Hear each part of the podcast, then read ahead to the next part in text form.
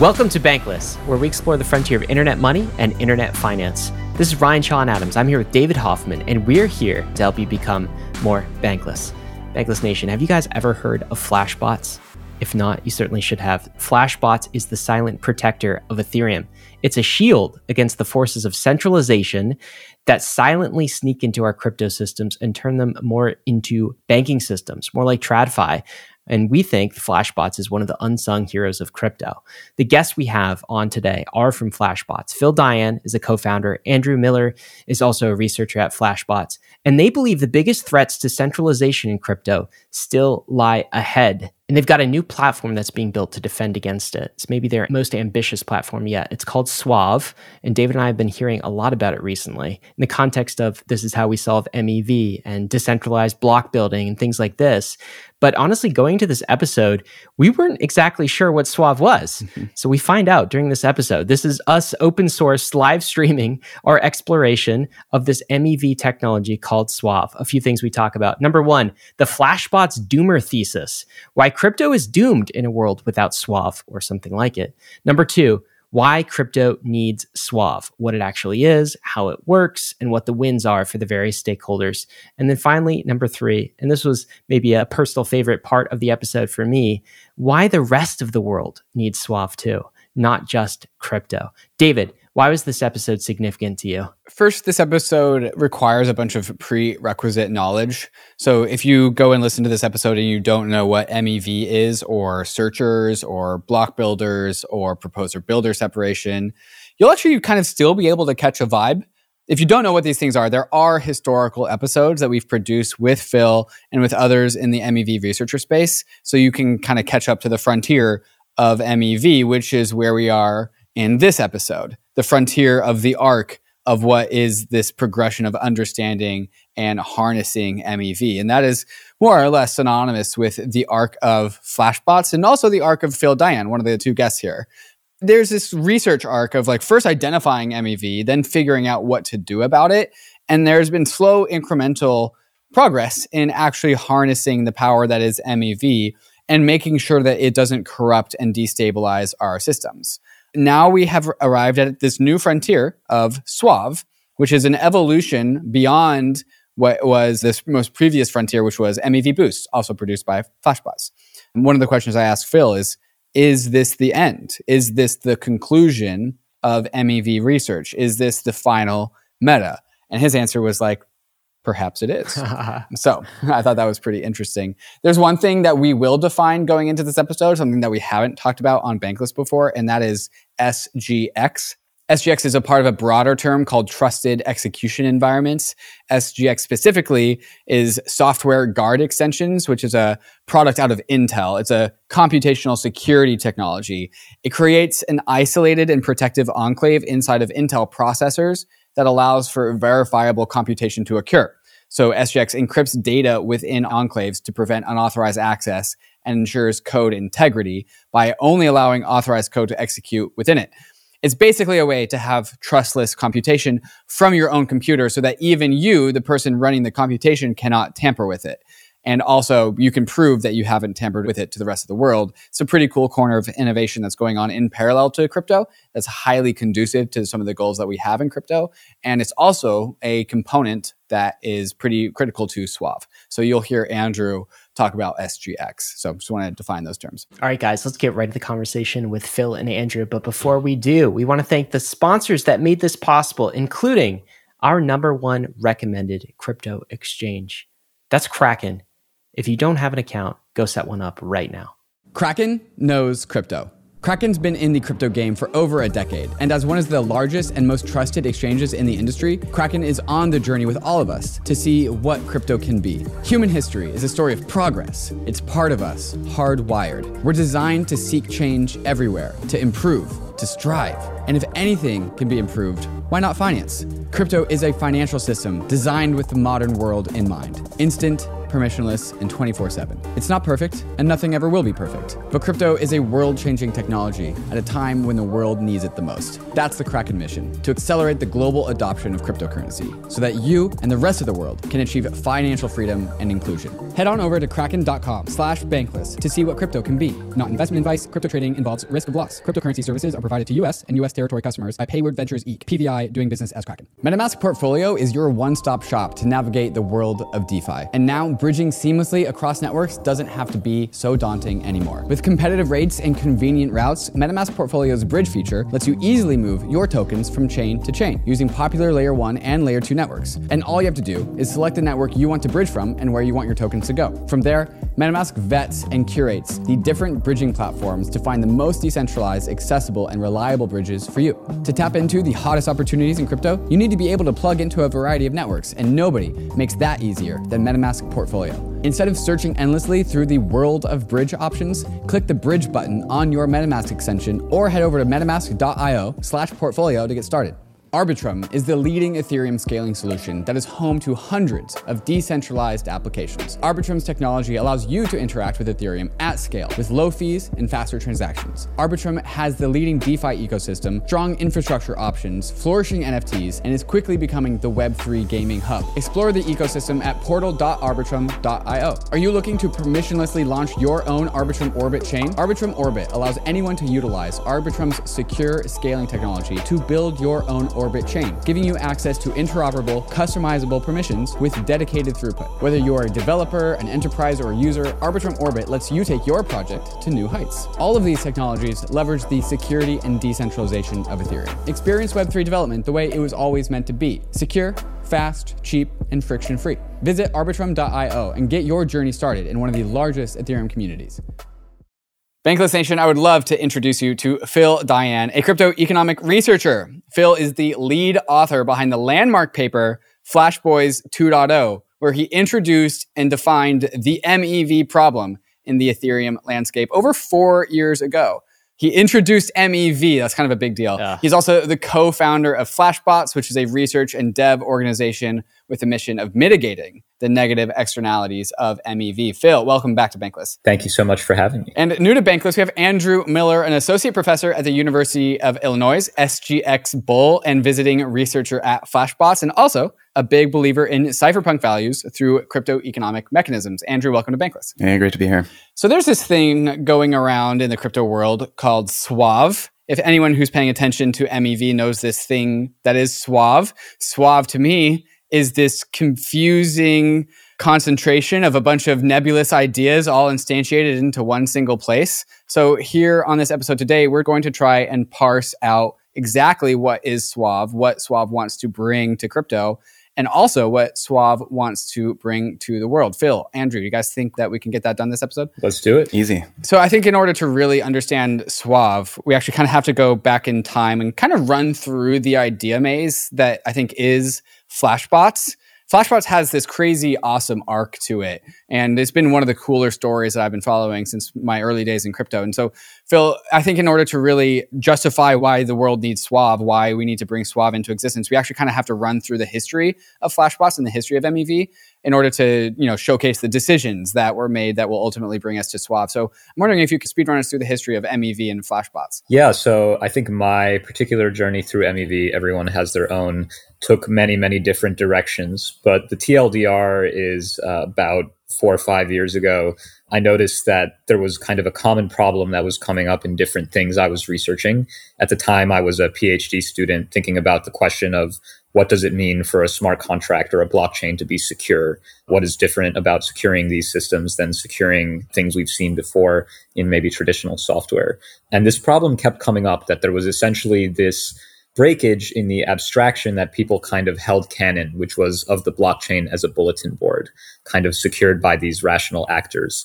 And actually, if people were purely rational actors, there were many ways in which properties people took for granted about this blockchain or bulletin board as they were thinking about it, this public channel kind of break down, potentially leading to the collapse of the entire system.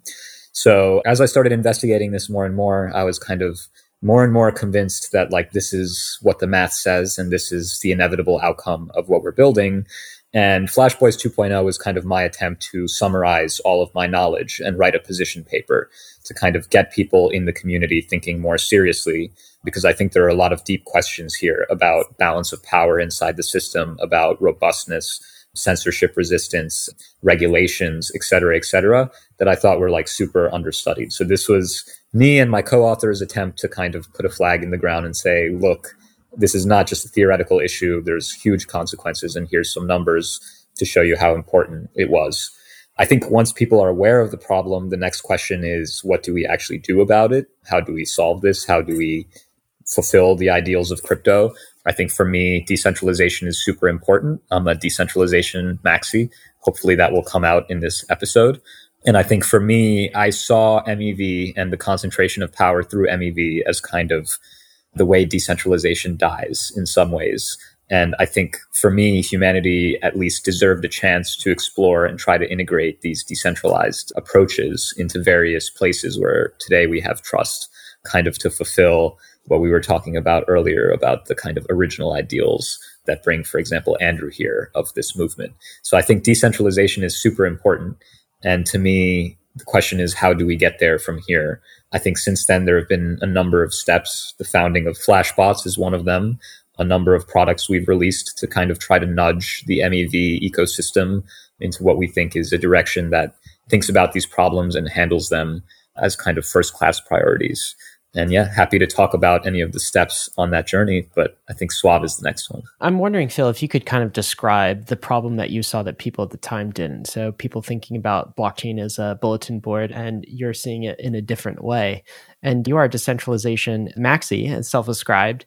So, you know, I, I'm taking that to mean you saw the decentralized properties of the system under threat from this particular class of problems. Mm. Can you describe the problem? Like, what is the problem of MEV? And maybe the easiest way to understand for a crypto native, for a crypto listener, what is the class of problems that you saw then and you're still on a quest to solve? Well, I think the fundamental problem is that what blockchains try to and need to do for them to work is to come up with an order of events, of transactions that they're processing and kind of communicate to everyone that this is the order that we all accept for these events or these transactions. I think people hadn't maybe taken into account how much discretionary power there is in the mechanism that actually comes up with this order. So, in terms of reordering transactions or inserting your own transactions or censoring transactions, these are all options that essentially the infrastructure providers of these networks have the option to do from a technical perspective. And there's nothing in the economics that prohibits them from doing these things but they're very much not the expected behavior. And they lead to this very complicated problem of, okay, if I'm one of these infrastructure providers, what is the most profitable thing I can do in the system? The core problem there is this creates basically an asymmetry. So people who are more sophisticated in being able to leverage these powers, being able to reorder transactions, to insert their own and to censor, have an advantage in the system over ones who don't because they get paid more per action, basically. And if you're a game theorist, what that means is when you play the game many times, basically these are the set that will play the game because they're the ones that are profiting more than the other ones. They can afford to drive the other players essentially out of the system.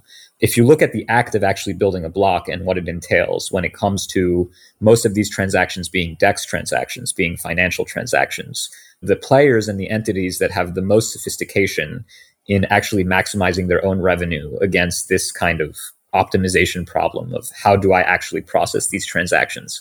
How do I build a block? The players that have an advantage in that game are essentially hedge funds, proprietary traders, and people who have maybe other reasons to be trading on the blockchain other than purely providing infrastructure, things like arbitrage. And so my fear was essentially that our system was enshrining a concentration of power on the infrastructure level to these players. Essentially, the more they could kind of play these games and do so in a way that was allowed, essentially, that was more sophisticated than other parties. So I think that's one problem. And it could potentially, at least at the time, one of the big concerns was you can concentrate the validator set of ETH this way, where if you're doing a proof of stake analysis, this was before we moved to proof of stake, you're relying on having many parties with many incentives to kind of come to this robust consensus. If those incentives aren't as clear or clean as what you're putting on paper, then your consensus maybe won't actually come to fruition. So that's kind of how the system could ultimately break as a result. One of the reasons why I think many people who are in crypto for the tech come to crypto is they see the equitable foundations on which these platforms like Ethereum, like Bitcoin provide to the world. I think, Phil, what you identified in MEV is like, oh, we do have this equitable foundation, but MEV can tilt power into the balance of parties that already have it, right? People that are already well capitalized to market make, right? Like technical MEV bot coders who have this power and they can capture that value. And that can be expressed in an increasing concentration of ETH stake at a faster rate than non technical people. And so being a decentralization maxi, I think this is perhaps like one of the arcs of Flashbots is like, how do we preserve the equitable foundations of these platforms? One of the big flagship products out of Flashbots was this thing called MEV Boost. Can you talk about MEV Boost and how it produces and like helps maintain the equitable foundations of Ethereum? Yeah, so MEV Boost came out of a line of research called PBS or Proposer Builder Separation. Highly recommend reading up on that if you're not familiar with it. This was, you know, many people's kind of memes, spearheaded mainly by Vitalik, I would say, but with many kind of contributors in the community. And this is the idea of basically separating this sophisticated activity of optimizing blocks from the activity of proposing blocks on the network. So the actual proof of stake protocol that was being designed. The reason for this was we had a system called MEVGeth, which worked on proof of work. It was a very different auction.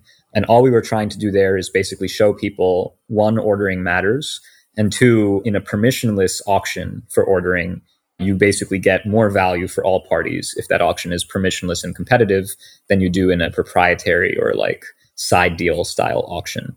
When proof of stake came, the question was okay, what's different here? I think one big thing was the desire to allow solo stakers, so parties that were not as sophisticated to participate.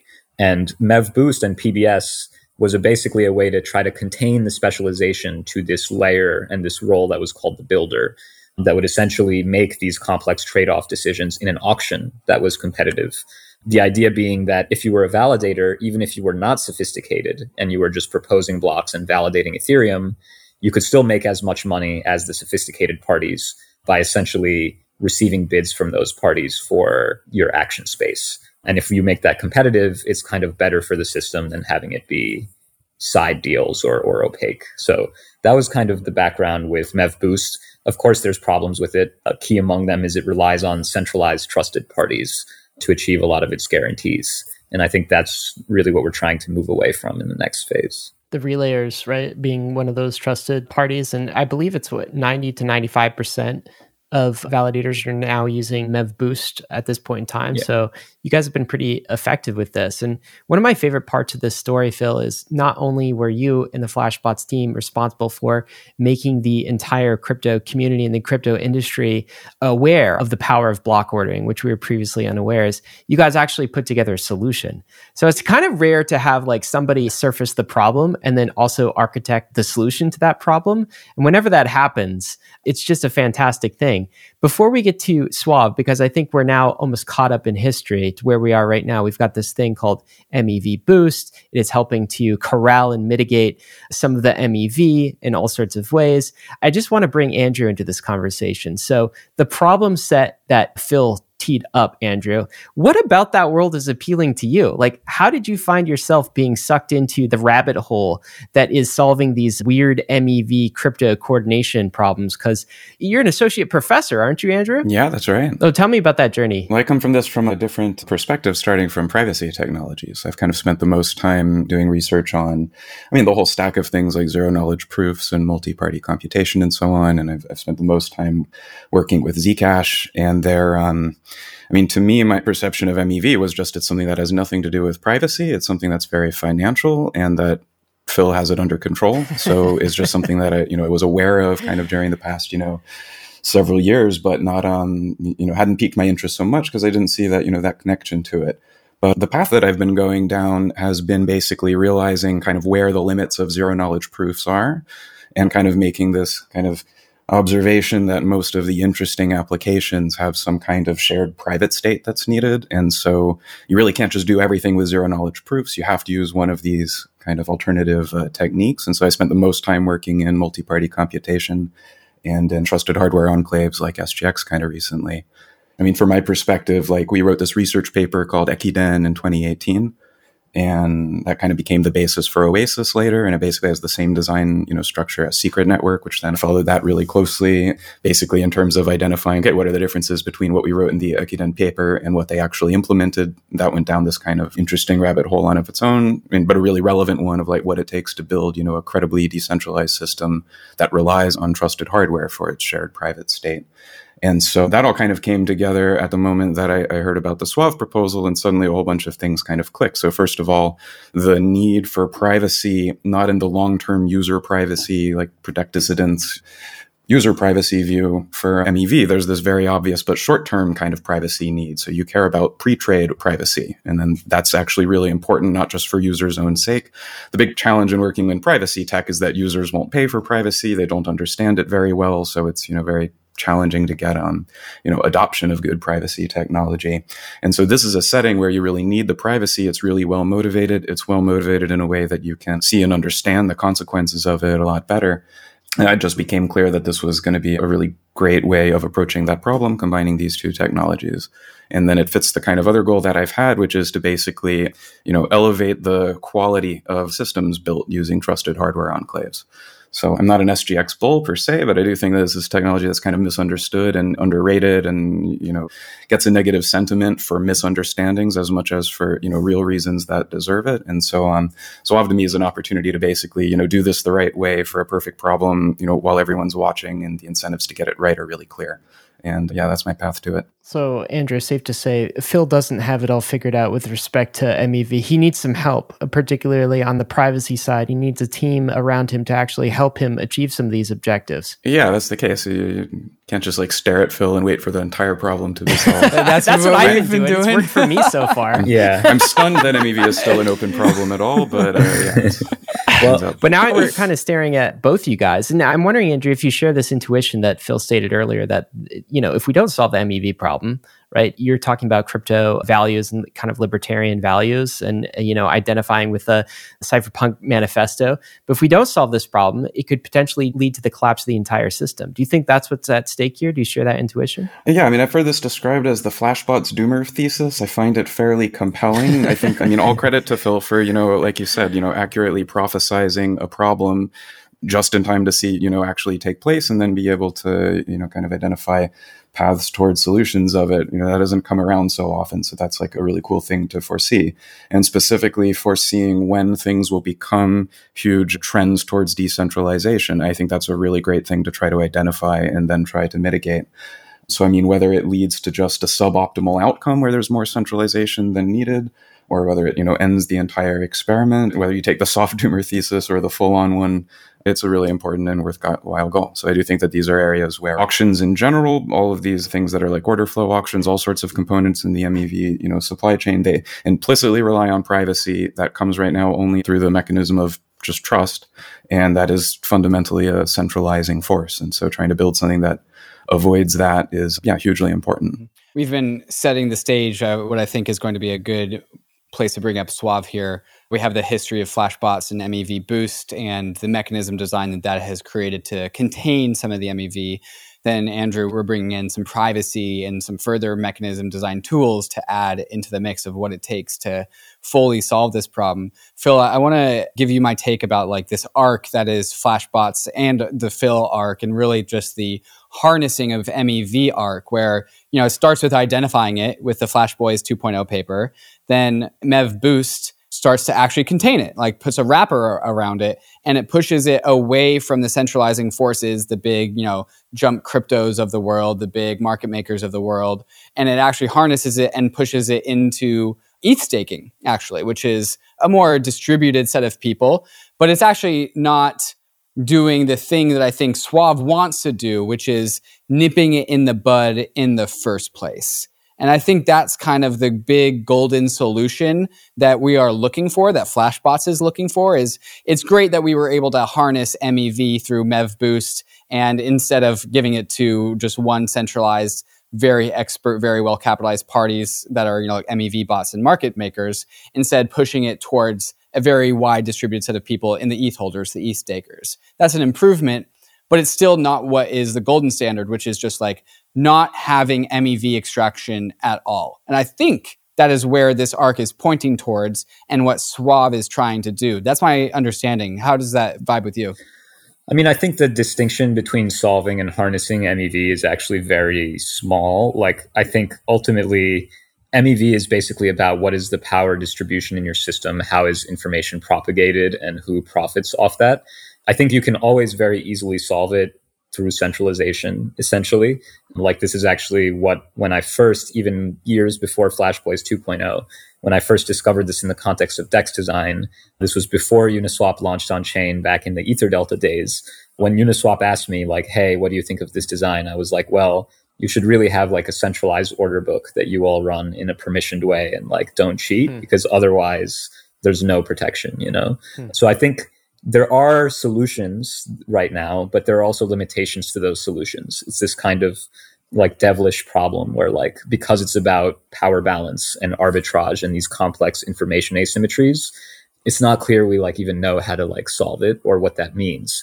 Like there may be one structure that one set of people consider a solution because it has less of like some type of toxicity that they subscribe to that another set of people totally don't even want to use because they consider it so unfair. I think this is like the trillion dollar, you know, like divide basically. So that's all to kind of troll you into saying like, I get the impulse to solve MEV, but to me, the only solution is to like have a fair, decentralized, permissionless way to harness it. And you want to, yes, be thoughtful, basically not to be needlessly sending too much to the validators or sending too much to jump crypto or anything like that in your market structure. But, uh, yeah, it's a very complex problem with many knobs. I think what Suave is trying to do is to add decentralization to as many of those systems as possible. Just provide a new trade off point that's more decentralized from an infrastructure point of view.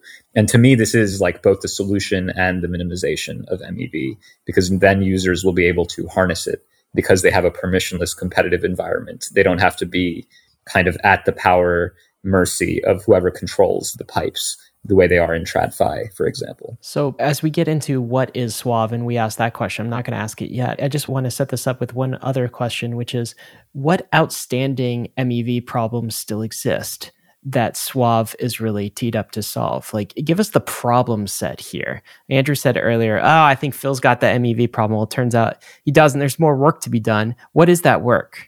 Yeah, so I absolutely don't have the MEV problem, which is actually why I wrote the paper. Like, for two or three years before the paper, I tried to solve it by myself and with a few collaborators on a whiteboards. And I went down all sorts of different directions, including social choice theory, fair ordering, auction theory, block space futures. These are all like papers that I had half of and then decided it didn't work and like we threw it out. Huh. So I don't actually know the solution. I think the whole you know, at least for me, the like crafting of FlashBoys 2.0 was how to make the problem simple enough that people are convinced that they can just solve it. But actually, it's like devilishly difficult. It touches on things in like law, economics, market microstructure, you know, protocol politics in terms of distribution to holders, validators, etc., consensus research, distributed system security, you know, economic mechanism design using settings that we haven't even seen yet in academia in terms of complexity. So there's many, many verticals. I think every person who kind of approaches this easy problem finds some path to start walking and it's a journey. And to me, that's like one of the most interesting things because every person has a different set of unsolved problems. I'm curious, Andrew, to hear yours also. I think, at least for me, my biggest thing that keeps me up at night is like, can we come up with a power distribution that doesn't collapse to centralization? Can we maintain permissionlessness? what are the best economic mechanisms to kind of encourage that competitiveness and distribution versus like you know more predatory rent extraction or zero sum games or sniping or something more socially wasteful so that to me is the big question but we don't know how to do that in tradfi so i don't know it's hard to do in crypto also yeah since you asked i mean um so much of that kind of space about what you can do with Suave or any system connect with, you know, open problems in market structure. That's all I think open even in the TradFi world. And so, yeah, and I don't have so much insight on kind of those. So, I mean, I, I have a kind of simplified mental model of, you know, what a sufficient number of problems are in MEV for which there's already like not a good solution, you know, except for something like Suave. So to me, it's like you can already see kind of the critical effects of like sandwich attacks and lost arbitrage opportunities, even in just like a little toy model with like a couple of AMMs and some kind of fragmentation of liquidity. Suddenly, then the ordering you know matters, and then you know all the relevant phenomena kind of show up. So to me, I imagine the problem that is still open, but that Suave is addressing, and then the simplest form of this problem so even before getting to you know all the other more open-ended ones but um, is really just you know how to do a you know credibly decentralized job of you know applying some sort of sound auction mechanism to all of these bids coming in from users. It's the same thing as finding you know an ordering for trades against an amm and you know the ways to do that that give any sort of you know guarantee of uh, quality for users or satisfy any sort of you know fairness objective that you could come up with pretty much they all rely on privacy in some way. And so without Suave, there isn't a good alternative way of addressing all of those, and especially not in a generalizable way. I mean, to me, one of the things that clarifies the scope of Suave quite a lot is to say, and now actually, I didn't know that story the way that Phil put it, but kind of clarifies a lot. So after, you know, banging your head against the wall trying to solve MEV through doing the mechanism design yourself, different perspective is to say, you know, this is going to be a game that continues through meta game phases and the meta shifts over time. There isn't going to be one mechanism that wins them all. So it's necessary to come up with more of a platform view. So a platform for mm. building MEV relevant mechanisms all the interesting ones are going to need privacy. So that's kind of, you know, the key feature, credible, you know, execution accuracy as well. So then those are kind of the things that the platform has to provide. But yeah, to me, that's, you know, basically what frames the problem that Suave solves. Mm-hmm. I think we've done a pretty good job actually uh, defining the spirit of Suave and the goals of Suave, the contours of Suave. But I think it's about time now to actually approach this conversation head on. So, Phil, what's Suave? Suave. Suave is the single unifying auction for value expression. Hmm. so it's a platform, it's a set of tools and also systems that are deployed, including distributed systems, including nodes and things like that, to basically allow you to write applications that have several properties. Number one, they're privacy enabled in a very decentralized way. Number two, they're able to be distributed across like different infrastructure providers and different node operators, essentially. And number three, that there's some credibility to these computations. So, like, you want your computation to be up. You want to often know that it's censorship resistant and you have like a robust channel to express your messages and things like that. So, it's basically a platform for building these apps the first set of which that we're focusing on will basically be MEV time applications. So apps that run while a block is being created on Ethereum in like the 15 seconds between protocol making a decision. So it's kind of a tailored set of privacy and infrastructure solutions to build those apps. Okay, so it is a platform and a set of tools for solving MEV problems in its most generalized form. Is that correct? Yeah, you could also use it to possibly solve problems outside of MEV. Although when you get to the edges, there's a question of is this MEV or not? Because it depends how you define like the world and things like that. So, for example, ad auctions is another one. I'd say in, the most general is like it's a platform for building apps that require decentralized coordination. Mm-hmm. Um, and maybe without Suave, we only know how to build these in a centralized trust model, and where trust is very important. So high profile auctions that are often manipulated could be one example. Mm-hmm. Maybe you consider that MEV, maybe you don't, depending on whether you take like a blockchain purist view of MEV or not. So would MEV Boost be an example of an app on top of Suave or is MEV Boost something separate? Yeah, I mean, I think the MEV Boost, it can interact with Suave in many ways. So certainly you could build like a credible MEV Boost validator on Suave where the validator essentially commits to taking the highest bid in MEV Boost you can also build various components. So MEV Boost itself is like an overarching name for the protocol, but there's many subcomponents, and any of those components can be built on Suave. One big example is the relay in MEV Boost. Right now, it's responsible for two things: making sure blocks that go to a validator are accurate and valid, and they're not spamming the validator, and basically ensuring payment slash protecting the validator from getting slashed, and also providing privacy to the searchers from malicious validators that may want to see the contents early. Mm-hmm. So these modules you could just write as essentially apps on Suave, where instead of having this relay, that validates your blocks and attests to the payment and maintains the privacy. This is done by many nodes that are running all over the world in a, in a joint computation. And in that way, you have a relay that doesn't really look like a classic centralized relay. But you could also do this for the builder, which is another component in MEV Boost. Distributed decentralized builder is one of our main projects and you can also do it for the validator interface. I think the we're about to enter this phase in this conversation where it's a bunch of blind men feeling the elephant, and we're like, "Is Suave like this? Is Suave like that?" Yep. so I'll throw this next one at you. Suave kind of feels like a mempool of sorts where like currently what do I do? I write my Uniswap trade and I broadcast it everywhere. And then I just cross my fingers that I didn't get bitten by some MEV bot too badly, but I probably did. Instead, I could submit a transaction to Suave and that would be a pre mempool layer. Instead of going to the broad mempool, I would just submit it to Suave.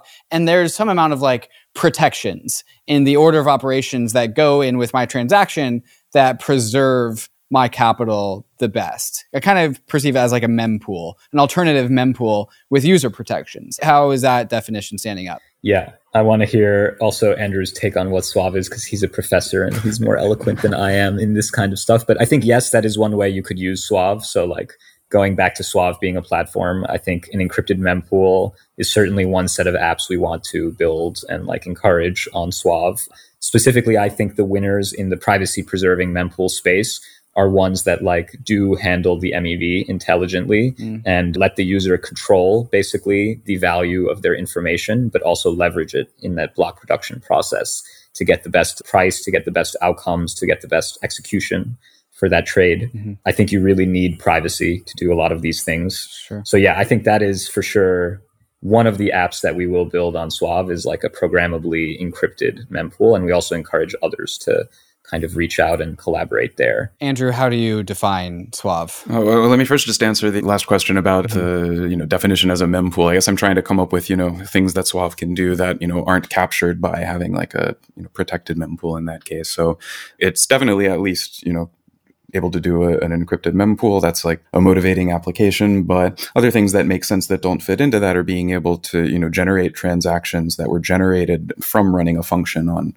private bids that had been submitted. So that's not captured in just a mempool that can only reorder transactions you know privately without getting to see them so that's a little bit more anything that involves like persistent private state also like if you have the value of the bid is sort of moving over time according to a pre-programmed rule you know that, that's something that only kind of shows up over you know as time goes on as multiple blocks go on maybe. So um, that's also not necessarily just captured in um, you know a, a, private mempool but otherwise it's yeah that's a really, I think a really good uh, analogy for what it does. And then to give an answer as to you know what is Suave to me so my simplistic way of thinking of it Suave is a layer 2 blockchain.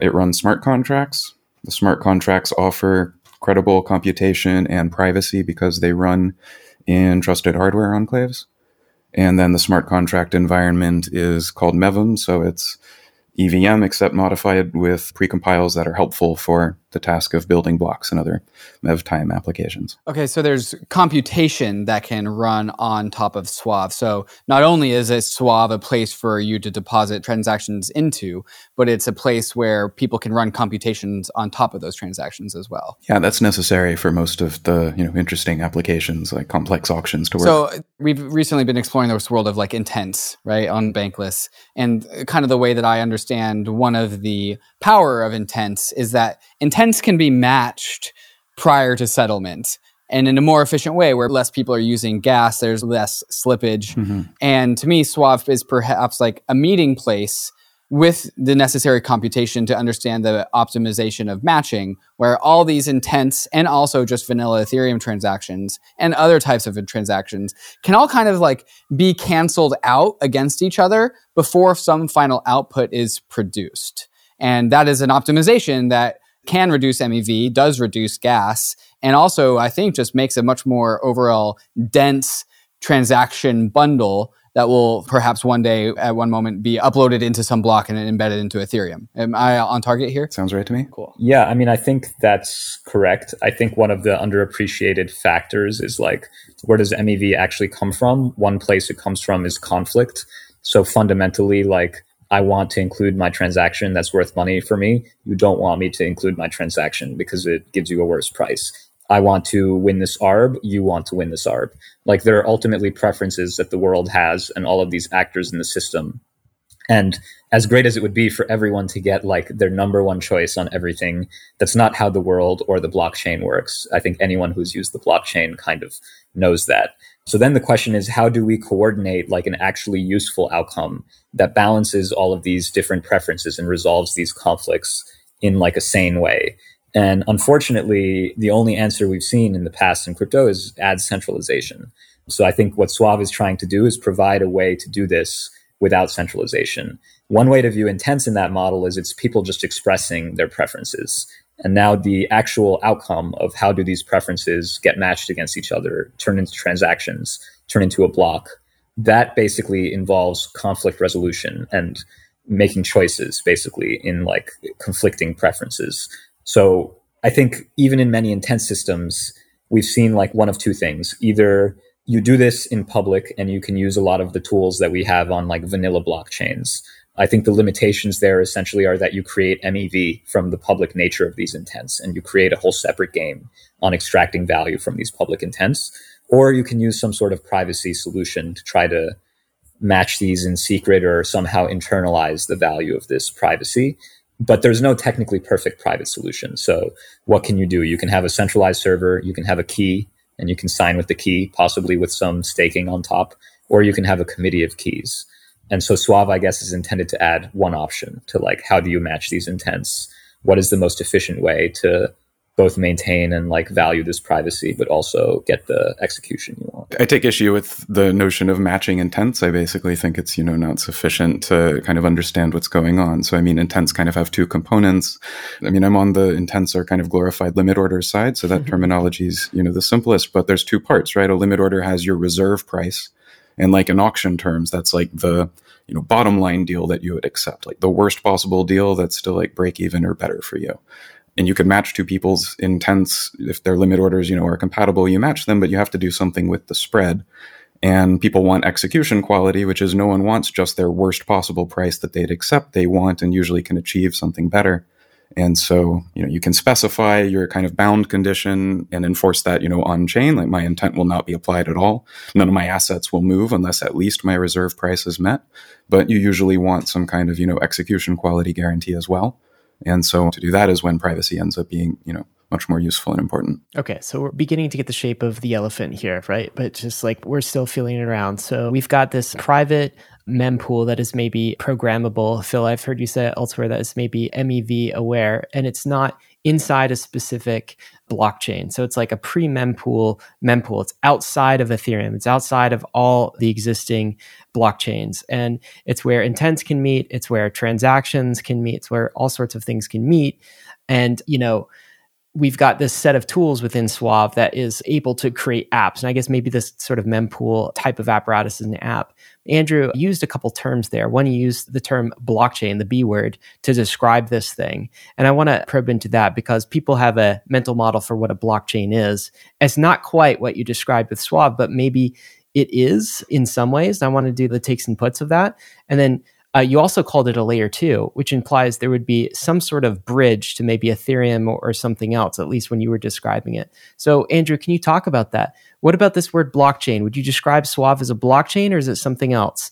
And also, layer two, how does that, you know, a definition fall into your description of Suave? I mean, Phil probably has a better answer here, but those both seem kind of simple. So, yeah, I mean, Suave will have a Suave chain that's, you know, able to do consensus, maybe faster with some different trade-offs than ETHL1 consensus, but being able to have some notion of, you know, coordination and consensus is kind of necessary for, you know, coordinating these. And the way I described it is like these, you know, things are written on smart contracts. Where does smart contract lives on a blockchain? Not all Suave contracts will be on ETHL1. So where are they on? They'll be on Suave chain. And yeah, I mean, exactly what kind of L2, you know, it would be like a function of maybe how much it's basically putting to you know ETHL1 for its own management or doing more of it on Suave chain or even off of Suave chain, you know, maybe to be determined. But yeah, I would at least be able to bridge to, you know, at least Ethereum. So it's in that sense that I mean it's an L2. Phil can probably do a better job here. Yeah, no, I mean, I think I agree with everything Andrew said. I think the most broad view is like Suave is this platform, the same way, you know, there's a question of like what is ethereum? Is optimism ethereum? Like kind of not. You know it's like it depends where you draw the line. I think yes a blockchain is ultimately just a data structure where suave probably differs from at least what immediately comes up for people when they think blockchain is kind of what andrew said that it's specialized for a very different set of use cases. So we're trying to build mev time applications. We're trying to let users leverage their private information to get best execution. These basically give you a lot of requirements on like the performance of the system the ways it can interact with blockchains that already exist and l2s that already exist and kind of require you to tailor very much the consensus to be specialized for that. So i do think it will be a blockchain in that yeah it will have shared state and some sort of contracts and possibly ability to deposit funds i don't think it's aimed at the same set of use cases other blockchains are in terms of let's say having long running like large contracts or mechanisms occurring versus like a more coordination style specialization. I think that means a lot of the tech stack has to be a little bit different but also the abstraction is very useful.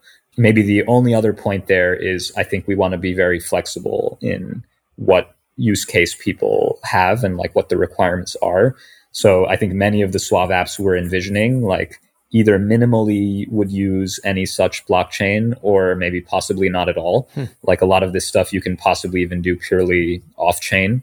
And the blockchain is there basically to lend economic weight to certain actions or messages that require this this weight in a trustworthy way. So, you know, your Suave app deployment kind of depends on whether you need this or not for your use case. And if you do need it, whether Suave's kind of data structures are the best way or whether you have a strong incentive to use something else. You can kind of mix and match in that you can kind of have your contracts on ETH-L1, your funds on Optimism, and your apps in the TEE. But there may also be advantages of using the Suave chain because it's kind of purpose built for a lot of this stuff. So there is a Suave chain, it is a blockchain, but that term can also be misleading because people's existing mental models for blockchain are generally something like Bitcoin or Ethereum. And a primary use case for these blockchains is storing your value across time. It's, you know, very much like 10 years from now, I want to, you know, my assets better be in my ETH address, right? Or something has gone disastrously wrong with with this, you know, property rights store value system that I have. Whereas it sounds like Suave is kind of a different use case, which is more about like coordinating the present. It's more about kind of the present state. Would you say that's true? Yeah, I think that's largely true, especially for the first wave of applications, and especially because blockchains do such a great job on like long-term secure storage, and there's no reason not to leverage their validator set, et cetera. There, I think what's missing is this kind of other way. One interesting maybe discussion that that's downstream of that is like, do you use SGX for privacy? And I think if you look at some of the projects Andrew mentioned earlier, like Ekiden and Oasis and things like that, it's a very different setting. They're trying to accomplish a different privacy guarantee, which is stronger than necessarily what Suave needs. That doesn't mean that's not also a useful thing to have in Suave. It just means that like the nuances of like your parameters and stuff may be a little bit more flexible. So for example, in Suave, you may be able to accept a certain type of attack because it only means you lose like uptime like 0.1% of the time. Whereas in other systems, maybe you're not willing to accept that because even if it only happens 0.1% of the time, people's privacy gets compromised in ways where they get, you know, prosecuted or funds stolen or something really major happens to them. So for me, yeah, it's all of these things are very much in the nuance of like what problems are we trying to solve, which here is MEV time problems. And, you know, what is the right security for the actual level of security you need for that particular privacy blob? I want to take a new lens for viewing Suave, and that's through the lens of being a decentralized block builder. Phil, can you talk about how Suave is a decentralized block builder and where those blocks actually go and what that even means? Can you just explain that process? Yeah, so the idea of decentralized block building is essentially once you have privacy, you can decompose what happens inside a block builder into different kind of processes and different parts. And there's really nothing fundamental that says that these processes need to occur on a centralized server or in one place. So one example is you can look at the ecosystem today or Flashbots, for example what do we do? We receive bundles from many searchers and other builders, potentially, and users, and whoever wants to send bundles. from our own MevShare product also sends bundles. And then we try to combine these bundles into kind of the best package of non conflicting bundles that offers the most value to the network. Now, we do a lot of this stuff literally on a set of servers. We say, okay, run these combinations, like if this combination looks good, try these other things, etc. There's no reason why that process has to all happen on Flashbot servers. So if you had instead like the set of rules that govern that process basically encoded as a mechanism or a smart contract. It's like, okay, what are the rules here? Basically, the amount of profit offered to the validator is the change in their Coinbase balance after simulating this like attempt of bundles. The information that the builder has is this set of information and they use it in this way in their algorithm. The idea of Suave is basically to let you write those rules as a smart contract where let's say Flashbots merges a bunch of bundles. And let's say instead, you know, you have a better set of bundles, right? Or you have one bundle that can merge into these. There's no reason why you shouldn't be able to directly participate in that process in the same way any decentralized system lets you participate. And so that's kind of the idea is how do we split block building up into many modular activities mm. and maximize participation in these activities, especially when it doesn't need to be mutually exclusive. Like there's nothing really fundamental that says that us flashbots should be deciding every single order we simulate on our builder. And it's probably actually an efficiency loss that we have this, but we're not able to create an alternative without kind of more decentralized tools. Celo is the mobile first, EVM compatible, carbon negative blockchain built for the real world. And now, something big is happening. Introducing the Celo Layer 2. It's a game changing proposal that's going to bring Celo's rapidly growing ecosystem home to Ethereum. Vitalik has shared his excitement for the Celo Layer 2 on the Celo forum, so has Ben Jones from Optimism. But why? The Celo Layer 2 will bring huge advantages, like a decentralized sequencer, off chain data availability, and one block finality. What does all that mean? Rock solid security, a trustless bridge to Ethereum, and more real real world use cases for Ethereum without compromise. And real world adoption is happening. Active addresses on Celo have grown over 500% in the last six months. With the Celo Layer 2, gas fees will stay low and you can even pay for gas using ERC20 tokens. But Celo is a community governed protocol. This means that Celo needs you to weigh in and make your voice heard. Join the conversation in the Celo forum. Follow at Celo.org on Twitter and visit Celo.org to shape the future of Ethereum. Introducing GMX, the deepest on chain futures market to trade Bitcoin, Ethereum, and leading altcoins. GMX is a permissionless, decentralized exchange that offers perpetual futures and spot trading, lightning fast trade execution and competitive pricing with the security and self custody of a decentralized exchange. GMX is live now with V2, bringing new optimizations to on chain leverage trading. And even more than an improved trading experience, GMX will reward you for just participating. All GMX users can easily set up a referral link. And with $12 million of Arbitrum grants being distributed as incentives and over $150 billion in trading volume to date, all settled on chain, GMX is leading the charge in terms of opportunities for DeFi liquidity providers. The future is on chain with your wallets, with your trades, and with your money in your own hands. Try it out now at app.gmx.io. Introducing USDV, a better type of stablecoin. Currently, billions of dollars in stablecoin yield each year are paid to Tether, Circle, and other central issuers of major stablecoins. But what if yield could be shared with the protocols that use it? Those protocols, in turn, can decide how to reward their users. USDV shares its yield with a community of apps and developers that mint it. Every USDV is backed one to one by US Treasury bills, which pay yield. This yield flows out to the community of USDV issuers, so your protocol or app can get paid for helping end users convert other stables into USDV. This works thanks to a breakthrough technology called Color Trace from Layer 0. Without it, it was impossible to attribute users of a token with a specific issuer, but now we can. USDV is live on Ethereum, Optimism, Arbitrum, and other chains, and is already available on over 20 exchanges such as Curve, BitGet, Velodrome, and Stargate. Start participating in the yield from treasury-backed stablecoins at bankless.com slash USDV. You've been using this idea of apps on Suave. Are apps on Suave kind of a way of putting all of these MEV searcher bots and then also larger bundlers into applications that are actually instantiated in Suave? And so instead of like people running their little MEV searchers on their computer, parsing the mempool and trying to eke out some arbitrage, they can actually just code up an app and deploy it on Suave and have that run. And that just now Suave has that logic embedded in it persistently over time. But also, that's a private app because I don't want to disclose my strategy to others. I get to keep the strategy of that bot for myself and any profits that come out of that bot myself. Correct? This is how this works? Yeah, I mean, I think for searchers, you have options. So, like the easier or the less lift would be basically look at the activity you're doing, saying like arbitraging, let's say a centralized exchange and a decentralized exchange. Mm-hmm. Are there modules you can port into this decentralized world that offer you some benefit? So, for example, if you had privacy, maybe you could say, okay, here is my real strategy, assuming this is the price. This is like the program I would run to generate the Ethereum transaction given my knowledge of the Binance price. And then maybe that part you can put more into the decentralized logic, but you still maintain some centralized component that, like, mm. in a trusted way, gets the Binance price or something like that. Mm-hmm. So there may be kind of iterative decentralization steps you can take. Ultimately, yeah, the strongest is to basically have a searcher where the entire searcher or solver in like a CowSwap style system is a smart contract, is a mechanism, is run by many people running many off-chain components that somehow interact with this to create like the right game and the right output. I think there's super interesting applications there. One of the fun ones is you can have passive active LPs. So the whole passive active LP is like kind of an arbitrary distinction that comes because passive LPs can't actually update their preferences quickly enough on the blockchain while maintaining the level of decentralization that like let's say something like Uniswap offers them.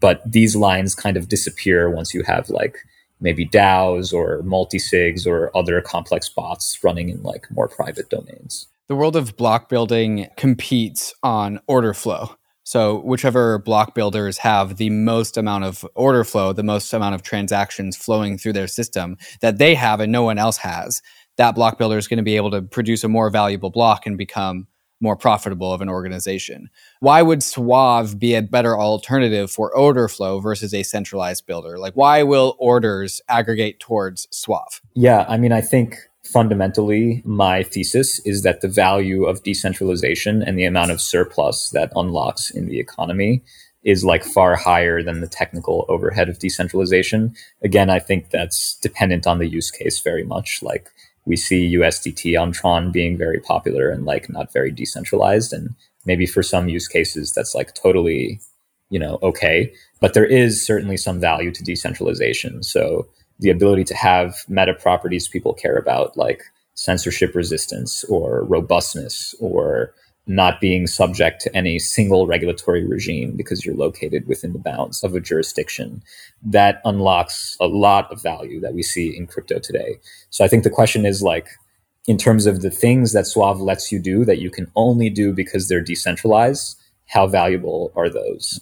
And my thesis is like fairly valuable, even if you just look at a decentralized builder or a decentralized relay and MEV boost, and you look at relays versus builders today and the real constraints centralization imposes. I think those outweigh kind of people's first impulse, which is like, oh, the latency is very high, etc. Mm-hmm. I think actually, you know, the latency may be even far lower than they imagine. Mm-hmm. And so but there is obviously always some communication overhead to decentralization. So does it outweigh the value? That's the question. Sure. And just to tie a bow on this block building section, what does a block builder do? A block builder builds blocks. It produces blocks. And if Suave is a decentralized block builder, the ultimate output of Suave is a block. And then some Ethereum proposer, some Ethereum validator is like, oh, thank you, Suave, for the block. I choose you and then they take the block and then it becomes part of Ethereum. This is how the process works, correct? Yes. Yep. Love it. So during this entire time when we've been talking about Suave, we've used the term private many, many times. And Andrew, I know you have a particular interest in that space. In fact, that's maybe part of the reason you've decided to team up with Flashbots and Phil in the team over here. Tell me, why is privacy of Suave so important and what tech have you chosen for that and why? Well i mean privacy here relates to trust in the same way. If you say you're trusting a block builder what are you trusting them not to do? And you know it's probably sufficient just to say what do you need privacy for to avoid getting front run and sandwich attacked? So whoever has your data and is computing on it so like a builder or a relay in the mev supply chain today they get to see your data, they're computing on it. You trust them not to abuse that privilege, but that's just how it goes. You have to trust them. So I'm, you know, privacy and guaranteeing that you do what you claim, that you follow your own stated policy with the sensitive data, those are one and the same in these kind of applications. and then you know what tech is chosen so to start out we are using trusted hardware enclaves and in particular intel sgx so these are you know this mode supported on a bunch of different intel processors and you know it used to be on all sorts of laptops as well but now it's like on xeons going forward and they have like an isolated execution environment where even the host of the computer, even if you have kernel access, even if you have hypervisor access, you still can't tamper with or inspect the contents of computing while the processor is computing on that process. So it's basically a you know way of letting the you know computation happen on data without revealing it to even the person you know who's got root access on that machine. Andrew, people sometimes I've heard say SGX is, you know, has backdoors, it's not secure enough, this type of thing. What do you say to those criticisms? Why is it the right technology for Suave? So it's the right technology just because there's no other viable alternative right now. And I think that with the, you know, right system design around it, it's just good enough to be, you know, useful for this kind of credible computation. So I mean, it's earned its reputation as kind of a train wreck. Like it's had like on a pace of maybe once year or so for you know six years now or something going like a catastrophic vulnerability in the you know SGX microcode that requires them to have you know an unusually long embargo time as far as security disclosures go like often a whole year from private disclosure to intel by the side channels and microarchitectural security researchers who find these. And you know to when they patch it because to patch it requires you know sending motherboard updates, BIOS updates, you know, to every compatible thing, coordinating with cloud vendors and so on. So it's a huge mess. They have a process for updating to patch processors called TCB recovery, but it's only through, you know, design errors and implementation errors, you know, from Intel in these processors that these vulnerabilities occur. And then systems based on them have to basically appropriately rotate keys and service for, you know, old data that now can no longer be guaranteed the nice thing about situations and you know these mev time applications is especially the ones that are like short lived you know a breach is maybe going to be like limited in impact in between the duration that you know who's ever trying to exploit this can you know try to exploit it and from when it's patched. And then when the you know recovery process which is basically like key rotation and expiring old data you know takes place uh, there can be a fairly short time window when this is kind of relevant. So that's something that kind of is better for the mev applications than things that inherently require this, you know, full on long term, you know, data storage forever. But so basically, it's like because we're coordinating the present, right? And these things are sort of short lived. It's a fine technology for something like that, but it might not be SGX, for instance, for a blockchain, for like a Zcash, for instance, or for an Ethereum. You know, SGX might not be the right technology for a layer one stack. Well, I mean, I think it is for those too. So the hmm. problem is that SGX should be used when there's really no other alternative. And so this is kind of fundamentally when there is shared private state that you need. So if all you're doing is token transfers, you should just use Zcash in a shielded pool. So I don't think that there's any reason that you, you know you should build an SGX based you know privacy token because you can achieve that just using zero knowledge proofs. So you shouldn't use um, TEEs for that. On the other hand, if you want to do something where you actually need shared private state, then what else are you going to do? You either have to like pick a, a sequencer or something to share this kind of you know state with, or you can try to do something like a threshold sequencer, but then that ends up not being really much different than, you know, this kind of proposal. Like there's the risk of then, okay, now you've got a quorum of nodes, but together they could collude and decrypt all of the transactions that are supposed to be private. So even if you did that, you would want to use SGX on top of that as well as like a, you know, deterrent or, you know, a, an obstacle to collusion in that case anyway. So if you want to be able to access shared private state, then there's not really a better alternative and I think you should use zero knowledge proofs basically, you know, for absolutely everything else. Good thoughts there. Okay, so we've got Suave as this private programmable MEV aware mempool that produces this thing of great value, which is, you know, one of the apps is decentralized block building. Phil, could we just really quick rattle off the wins here from various stakeholders? So if I'm Ethereum and Suave is kind of in existence and it is providing decentralized block building, what's the win for Ethereum? It will go on like how about other chains, other layer twos, or maybe alternative layer ones? What do they win if Suave is fully realized? How about users themselves? What do they win? Could you go through this from like a stakeholder perspective? Because we've got a lot of different listeners, all of which are in crypto, you know, in some way. And they're all kind of probably listening up to this point and they're like, okay, now we understand what this elephant looks like, at least the, the contours of it, the shape of it. Mm. But what do we get out of this? What's in it for us? Why is this such a good thing? Yeah, well, I think for chains, what it's really giving you is the option to mitigate a lot of centralization pressure in your chain through these apps. So things that would normally make your chain more centralized, give certain incentives to the biggest validators. You get some options to design solutions that basically reduce this without needing to necessarily build all the infrastructure yourself. So in ETH very specifically, like our hope is that the MEV market remains kind of competitive, permissionless, and fair. And there are certainly many forces that like are incentivized to make that not happen. And so the more tools the protocol has, kind of the better a chance it has at like maintaining its decentralization. Ultimately, I think that matters in many downstream ways probably the most extreme one is regulation. Hmm. Like I wouldn't expect like a chain that was located entirely in one data center or jurisdiction to like I would expect that to basically become a TradFi product in the long run because it's not decentralized and like you know it wouldn't make sense to treat it as really anything different you know regardless of my opinions on that just from the world basically so I think that's a big value add for being a chain is just the ability to maintain your existing plans for decentralization, which if you don't have, then I guess there's little reason to use Suave. You can just have a centralized Flashbots builder the way we run it today, but just run it with whoever's running your sequencer and like call it a day. So let's just underline that for a second. The value for a chain, maybe we'll take Ethereum, the value for Ethereum with Suave in existence is greater decentralization. Mm-hmm. And after all, isn't that the purpose of blockchain and crypto decentralization so that we can preserve these things like censorship resistance and you know diffusion of our validator set and all of these things and the checks and balances that are inherent in the system like that's the entire point and you're saying you kind of provide a shield for an existing chain like ethereum to like bolster that yeah. and to resist the forces of centralization that are attacking it that's what suave is doing for ethereum yeah, I mean, I don't think it's always the goal of every chain, but I agree. Like as a community, yes, that should be and is our goal. I think like for things like BNB or like some specific optimism L2 that's maybe more centralized for whatever reason. Or you mentioned Tron with USDT, right? It's like whatever. Tron with USDT, yeah.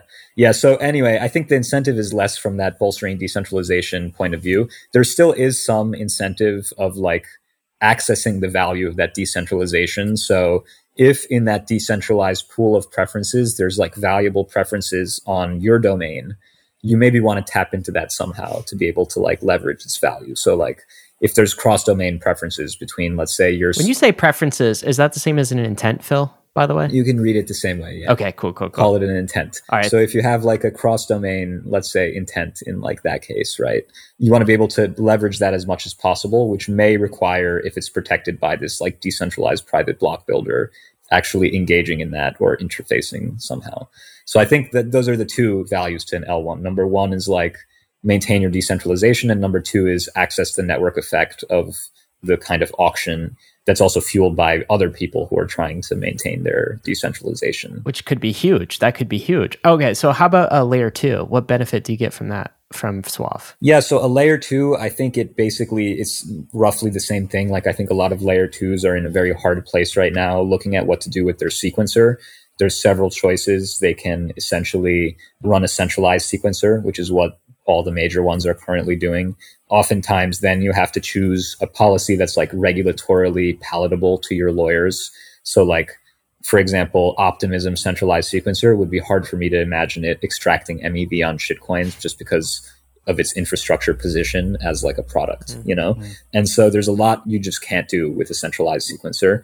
So clearly, also for that plus being consistent with their values, a lot of these L2s want to decentralize the sequencer but then you get into thorny questions of MEV, basically, depending on what design you choose. So maybe for those parties, it can provide kind of like a reference implementation almost of like, here is what a decentralized stack could look like for you, where you can like also maintain control to kind of customize this however you want, you know. You can integrate with it or not. And like the other carrot is kind of the network effect with all of the other domains that it's executing intents on. I think the other thing it provides essentially, so the third choice you have as an L2 is to essentially become a based rollup and kind of give your sequencing to the ETH L1.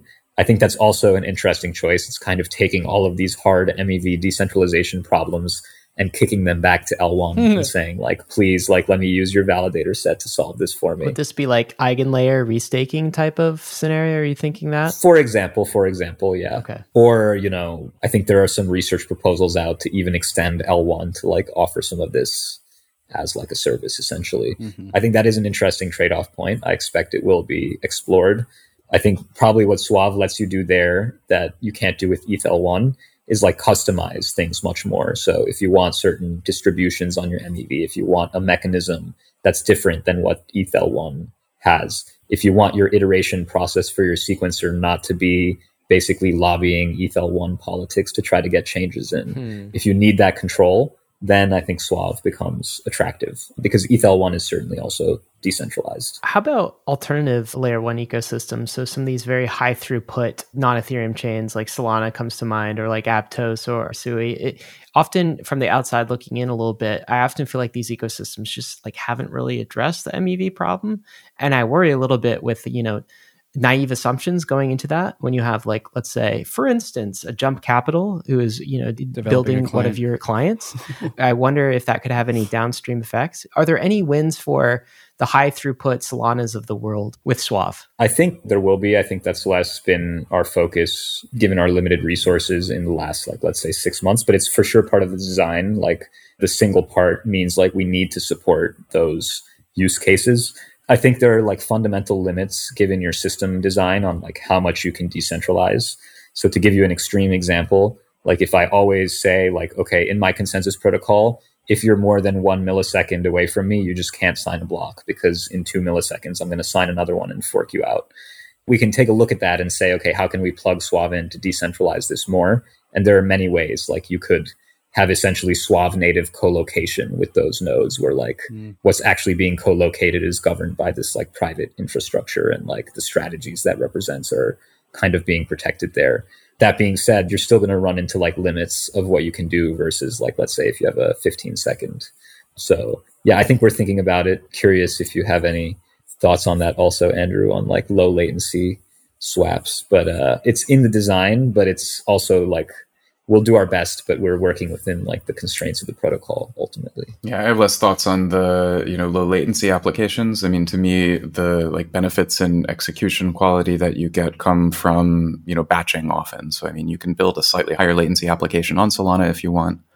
I don't think that there has to be an inherent overhead associated with doing the private computing as to an alternative, but anything done in a decentralized way will add some kind of latency. So I, I think somehow that's um, inherent, but you know, I think this is basically providing like a different trade-off, right? You don't maybe have to trade off as much as you might expect, and so you know, this allows users to pick something that does provide private execution, you know, even if that's okay with a small amount of latency trade-off, then great. I want to get to the users, which is the last stakeholder and the benefits they gain, but just a quick, because I'm tempted here, just a quick side quest for you guys. Do you share my intuition that many crypto ecosystems just are naive with respect to kind of like MEV assumptions right now, and that will come back to kind of bite them in some way? And so, I mean, I think we could certainly have pointed the finger at Ethereum you know, four or five years ago when we were getting started, right? And everyone was sort of naive to that. I think Ethereum has woken up and is maybe doing better thanks to, you know, in no small part to, to what you guys are doing. But I'm wondering, sometimes I see these very high throughput, like a Solana, for an example. And I just, I'm worried that they're not addressing the MEV problem. But then I also wonder, well, is that just an ETH bias? What do you think about that in general? Do you think that there are many ecosystems that are kind of naive to the problems of MEV and what is the net effect of that? How could that come back to bite them? Yeah, I think this is actually super interesting. It's maybe a special case of something we see more generally in blockchains and like the broader metagame of making a new chain. Like oftentimes sustainability is actually not what matters for like new projects. I think gas fees to me are like the clearest example of this. Like it's very easy to spin up a new L1 10x the ETH block space because you have no historical state to worry about have basically zero fees, crank down the block time and say like, look how much faster and cheaper our chain is. We've done like so much innovation. Please come play over here. And you kind of ignore the fact that like the reason that ETH hasn't gone to those parameters is because there's like sustainability analyses that show that they're not sustainable. Same thing with like state storage and like how much does it cost to write to the blockchain state is like maybe another weird economic parameter I've researched way too much. so I think MEV is kind of the same where like you're almost incentivized not to solve it in the beginning because it's hard. It requires a lot of research and like work. And uh, it doesn't really kick in in terms of kicking you in the teeth until you really achieve adoption. And so with those problems, it's very easy to say like, okay, our problem is achieving adoption. And once we do that, we'll worry about all those other things because we'll have already been successful and like, it'll be great. I think this is like a common mentality in software. So yeah, I agree. But I think it's also like a broader instance of this where like the incentive to solve MEV if you have like $2 million a year of DEX volume on your system is fairly low because it won't probably collapse your whole thing immediately. That being said, it's worth working on it early because otherwise you get blindsided. I've had several fun experiences there. I think one is with ETH itself, right? Kind of beating this drum for a long time and then people ignoring it and saying, eh, it's not an issue. It's a small volume. like this is not real. And then, you know, suddenly they wake up overnight and like 99% of their hash rate is like behaving in a way they considered adversarial before and suddenly like it's a thing they're all paying attention to. Mm. I think that's what you'll probably see with every other L1. Even another interesting example is Uniswap. So like I was trying to shill MEV to Uniswap for a long time, you know, and it was like very difficult. But now today I think they are actually thinking about these things and like building new products around it. So at some point, like once you actually get adoption, you don't really have a choice anymore because this is like what people will start complaining about. But before that it's like it's a tough sell to work on it. Yeah that's a great point. Thank you for indulging that side quest. All right so the last set of stakeholders is users. Can we talk about user welfare in a world where suave exists? How do they stand to benefit? Yeah so i mean my thesis is pretty simple which is like you will not internalize the value of your data of your transaction as a user unless you have privacy there's just no market structure in which you efficiently do that why because like what are your choices you can sell it to someone but then you have to negotiate a price under information asymmetry. And when they go to actually execute that or serve your auction, there's now a principal agent conflict between you and them where they're incentivized to screw you as much as possible. And there's no recourse for you. There's no falsifiability and there's no competition keeping them honest either. It's kind of what you see in TradFi. It's why, you know, PFOF negotiation in bulk is like so profitable for the people that do that. On the other hand, I think as a user, what you want is you want your order and your information, anything you're selling. You want competition and you want basically leverage over like the competition. And I think that's what privacy provides you. It's the ability to kind of play strategically without putting all your cards on the table. And if that can still lead to kind of an outcome in the computation, for you, it will be a better outcome because you're not giving away the actual value of your thing upfront. If you're auctioning off, let's say a Uniswap X order, you have to give the parameters of the order upfront in order for people to price it. And at that point, it's lost a lot of its value because there's not really competition on the information anymore. The information is available. So anyway, that's my rant. I think if you want the best price as a user and you actually start designing these mechanisms, if you don't have privacy, you will end up with privacy somewhere and it will be centralized. It's what we see with Uniswap X. There's no privacy, but there's a centralized server that like permission gates who has access to the information and also generates fake information on your behalf that they know is fake, but no one else knows.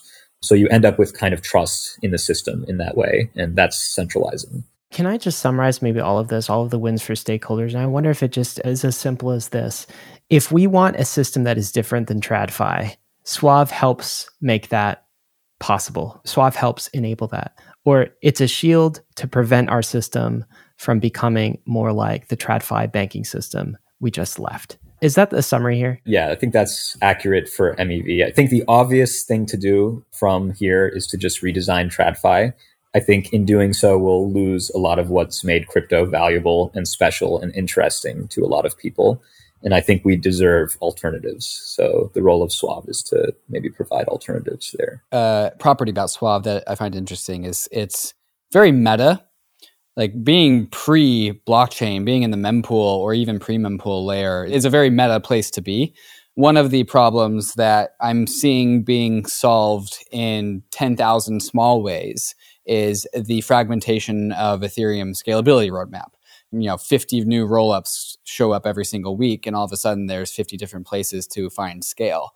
I saw when I learned about intents, I was like, oh, this is a way to abstract away all of these different chains away from users and all of a sudden the choices about like where to find liquidity and how to bridge and which assets to route through and ultimately what chain to be on could in theory be abstracted i'm wondering phil if you just have any thoughts about how Suave might help abstract all of the many, many, many different layers that are being built on Ethereum. Yeah, definitely. I mean, I think there's many different types of centralization, and it's important to kind of think about which one you mean. So, one type of centralization that's actually very useful and helpful to other types of decentralization is logical centralization. So, this is kind of what the EVM provides. It's like one standardized, centralized way to write your financial application and it's not centralized from the point of view that like one person is running it but it's centralized from the point of view of there's one language mm. and i think that's like the u ambition of suave is to provide the language and the platform and the logical centralization without introducing kind of architectural or infrastructure centralization which is the obvious way to kind of logically centralize things is to just also centralize everything else so I think, yes, that common abstraction, that logical centralization, that unification is for sure one of the things that lets people decentralize because it then lets them kind of specialize in how they're executing it. I think the MEVM is a big part of this. This is partially your meme, Andrew. So curious about the vision, I guess, for precompiles, because I think it also fits into this, like having some set of logically centralized things. You said the MEVM? That's the meme here, MEVM? Yes. Is it the machine for MEV or the MEV machine or MEVM, MEVM, MEVM? The MEV Ethereum virtual machine, maybe? I We're still working. I guess it's up to us, right? We got to workshop that. yeah, but uh, no, no, I just wanted that. So, um, I mean, the abstraction is basically there's now this abstraction of a MEV time application that you can write like as a smart contract application. So what's happened is I thought of it as a separating thing, but it'll be a unifying thing here as an abstraction, but it's a separating of kind of what's now, you know, a block builder is both, you know, running their own hardware, providing this compute work. They're also defining their own policy and, you know, their own implementation of it and, you know, promising to stick to it. So to me, the simplest way of viewing, you know, what's different here is that we're now separating the roles of actually carrying out the computation, providing these untrusted compute resources and defining applications, which can now just be writing smart contracts. You don't have to run a trusted, you know, data center that you've, you know, picked your, yourself by trust. So, you know, that separation of tasks means that the now unified notion is, you know, writing a MEV time application and having a smart contract way to do that, you know, to me is the thing that really opens up kind of a new abstraction. Almost like a solidity for block builders then, Andrew? Yeah, exactly. One property that I learned that was interesting, going back to the, like this abstraction of Ethereum's layer twos, is that it actually works equally well with other layer ones. It's like having token A on the Ethereum layer one and desiring token B on like an Ethereum layer two. You know, an intent can get you there. A market maker can help fulfill that order. But if liquidity is on Solana for this one token, something that Suave can do is that, well, you can swap from token A to token B on Ethereum layer one to Ethereum layer two. And a market maker can tap into liquidity on Solana in order to achieve that goal. And so it's just like this generalized abstraction layer that can do quite a lot. I don't really have a question here, but I think just the power of that is pretty phenomenal. I know. I just almost feel like emphasizing on the is the left curve like take on this. This is going to fix crypto UX. You know, is that true? Is there something to that? I think possibly. I mean, I think it depends how many people build and integrate on top of it and like the quality of the UX work we do because crypto UX tends to be like a history of us shooting ourselves in the foot over and over again. So hopefully we don't hopefully we don't repeat that, you know, process. But yeah, I mean, I think it gives you a lot of new tools for building new types of crypto UX like much more abstracted products in general. Mm-hmm. Like I think you could even have products that like somehow interact with Suave and give you some guarantees about blockchain state, but maybe the blockchain somehow is even more abstracted from this than just like which token is being processed on. Maybe mm. I think one fascinating direction eventually is like, okay, do you want like LLMs on the blockchain? How do you want to interface with these? You know, like mm. that kind of brings up these questions of like, how do you actually do that in a decentralized way? So yeah, I think there's a lot of new UX things you can do. and hopefully people build like the nice front ends to go along with it in a decentralized sphere. I do think we're going to have in for sure in like a few years way more options for like building abstracted crypto apps. And maybe that's like a lot of what's been missing in crypto. Yeah. So let's get into the final details here which is when does this become a reality? So what's the roadmap for Suave? What are the big obstacles that are left to get over? And when can we start to see is mainnet the appropriate word here? Like when suave mainnet? I mean you could have a suave testnet that produced real ethereum l1 blocks. Would that count? Yeah that's something. Yeah sure. When do i get that? Yeah i mean i think it's a great question. I think our current timeline which is subject to the usual you know engineering constraints is like i think we are building kind of modular pieces towards this vision that are almost very separate but will come together into one system including things like infrastructures for the chain and commitments, pre-compiles for MEV, privacy modules that are secure against like various attacks. I think you will see for sure much more by the end of the year and into Q1. I think we plan to have more public docs about where we're at. Our loose target is having some sort of test net for people to play with sometime in Q1. But before that, there will be components released. Like our bar for really having that completed product includes having some sort of privacy solution and things like that. You may see much sooner like parts of the system that are already kind of in internal testing. Hmm. So yeah, stay tuned. I would say Q1 is like the big one, but definitely there will be as we go there things along the road that will be interesting if you care about building on Suave. So this episode was really about shining a light on the different parts of the elephant, trying to show a picture to the listeners what could be. Andrew, are there any parts that we've left unilluminated? Any stones that we've left unturned? That, Is there a trunk somewhere we haven't felt felt around? yeah, if you just want a rabbit hole to go down, where should they go? Oh man, no, I think this has been a pretty good conversation that's covered a bunch of it. I'm really interested in kind of how it turns out that the developer experience goes. You mentioned kind of UX. We've talked a bunch about architecture things, something that to me is kind of, you know, really essential to the choice of, you know, using solidity and something based on EVM to start is really like an aim at kind of making something that's, you know, good for smart contract innovators. Hmm. I really want to see like smart contract innovators being able to wield privacy tools kind of in general. So this is a good fit for that. I think that there's a lot to be excited about. I mean, to me, playing around with this, like this is an amazing programming model and it's full of like inspiration and ideas that I can't even, you know, see yet. So I think that there will be a lot of surprising ideas for applications that are hard to anticipate. So that's kind of what I'm the most looking forward to. If you want to drop some alpha along that vein, one fun one is like sneakers or concert tickets on Suave. Anyone? Those options oh. are, are, pretty bad in the real world. Uh, Wait, so can we wow. can we start to export some of this stuff to the outside world? I is actually this... think it's a funny conversation, actually, and this is maybe where we could kind of end things, Phil, which is like do you know like the problems of Taylor Swift, you know, conference tickets being front run? Yes. That went before Congress. Yes. Yeah, and, no. And we, it's, of course we do. We talk about like, Taylor Swift internally more than you would ever want to imagine. So, I mean, yeah, I continue. couldn't believe it. We had, we had senators and, and congressmen trying to figure out how do we regulate this better so that, you know, the average American can get access to a Taylor Swift concert, which is maybe where we want to close because we've been talking about this entire episode. That's why we're here. Yeah, well, to solve concert ticket sales, to help people see Taylor Swift. I mean, so I can go to see Taylor Swift. So we've been talking the whole time about why crypto needs Suave, and it's almost very obvious to us, like four or five years in, like MEV front running, all of these things are massive problems. So all of crypto knows that we need it, and if you don't know, it's just because your blockchain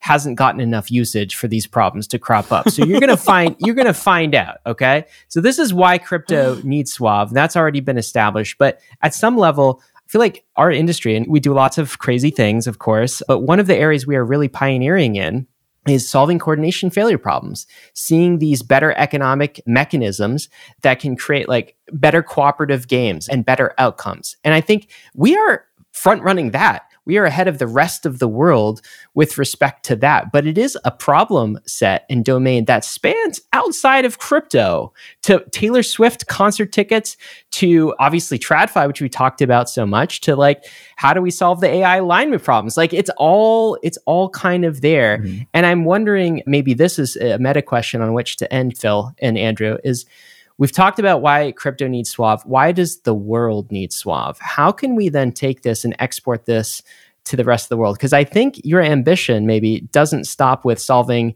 coordination failure problems within crypto. I think you probably see, once you see it, you see the world is full of these coordination problems, and this can be actually something we export to the world. How does that happen? Yeah, maybe I'll take the first stab and let Andrew have the last word on this in his cypherpunk framework. So I totally agree. I think these coordination problems are like rife. The world is rife with these, and like they're very much parasites on our efficient coordination and execution and ultimately happiness.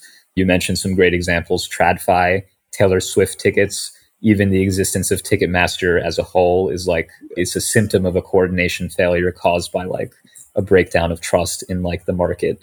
You look at even like the cars market or something, right? There are seminal papers about like how do we solve trust in these markets? And the best things we've come up with so far are like, okay, have a warranty and an inspection uh, body that like keeps some records in like this centralized way that everyone pays like a hundred dollars a month to subscribe to. Google Ads, another interesting one, like in front of the DOJ right now, being sued because they were allegedly manipulating their own auction. And because the rules of that auction are so complicated, it's not even clear whether they were or not like de facto. Like, yes, that was the outcome, but it's not even clear whether that was the intent because there's so much trust placed in them and it's such a Rube Goldberg and it's so hard to like unpack.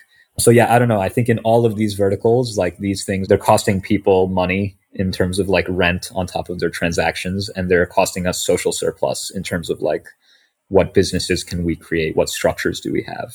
You know many molochs many as we would say in, in crypto so yeah i'll let andrew have the last word but that's my rant i do think we can go far beyond crypto this is i think what crypto is trying to do but I think we can't do it if we don't solve MEV. Hmm. So they go hand in hand for me. Yeah, yeah, that was like perfectly put. I mean, decentralized systems, Web3, blockchains, I think these all have, you know, no limit to their ambition of trying to reinvent institutions, coordinations, everything, kind of, you know, support human coordination more broadly. Those are all, I think, the right goals. I think this kind of technology, you know, trying to make in Suave is addressing some of the obstacles to that and will be necessary to, you know, reach that vision. But yeah, well, guys, we are cheering you on. And uh, now we know at the end of this episode, uh, we don't have to worry about MEV because Phil and Andrew, yeah, they got it covered, you guys right? Got it right. no, no, you have to, you and everyone else, whether it's like an app developer, L1 user, whatever, competitor of Flashbots, please help us build a decentralized future. Shout out. Where do you need the most help, Phil? I'm serious about that. Like, yes, your team deserves a lot of help and needs a lot of help. You want people to, you know, what's the shout out for help? Build swaps, brainstorm swaps in various contexts, think about decentralization, engage in our research conversations around privacy. And we have like many, many research topics that are active. We're constantly putting out papers. So whatever you're interested in, like come engage. But ultimately, really my ask is like build the decentralized future. Like think about it really critically. Like what do we need for decentralization? Is this the right way or not? And let's like work together rather than like us solving it and telling everyone how to do it. I don't think that will be decentralized. So like that's why we need your help to really make it decentralized. There you go. We will leave some links in the show notes for references to building swaps and getting started with everything Flashbots and Suave. Phil and Andrew, thank you so much for joining us today. And thank you for doing what you do. Yeah, for real. We appreciate this. Thank you for having us. Super fun. That was fun. Great conversation. Some action items, Bankless Nation. I'll include a link to those things in the show notes. Also, original episode that we did with Phil. It must have been over two years ago. Crypto's existential threat.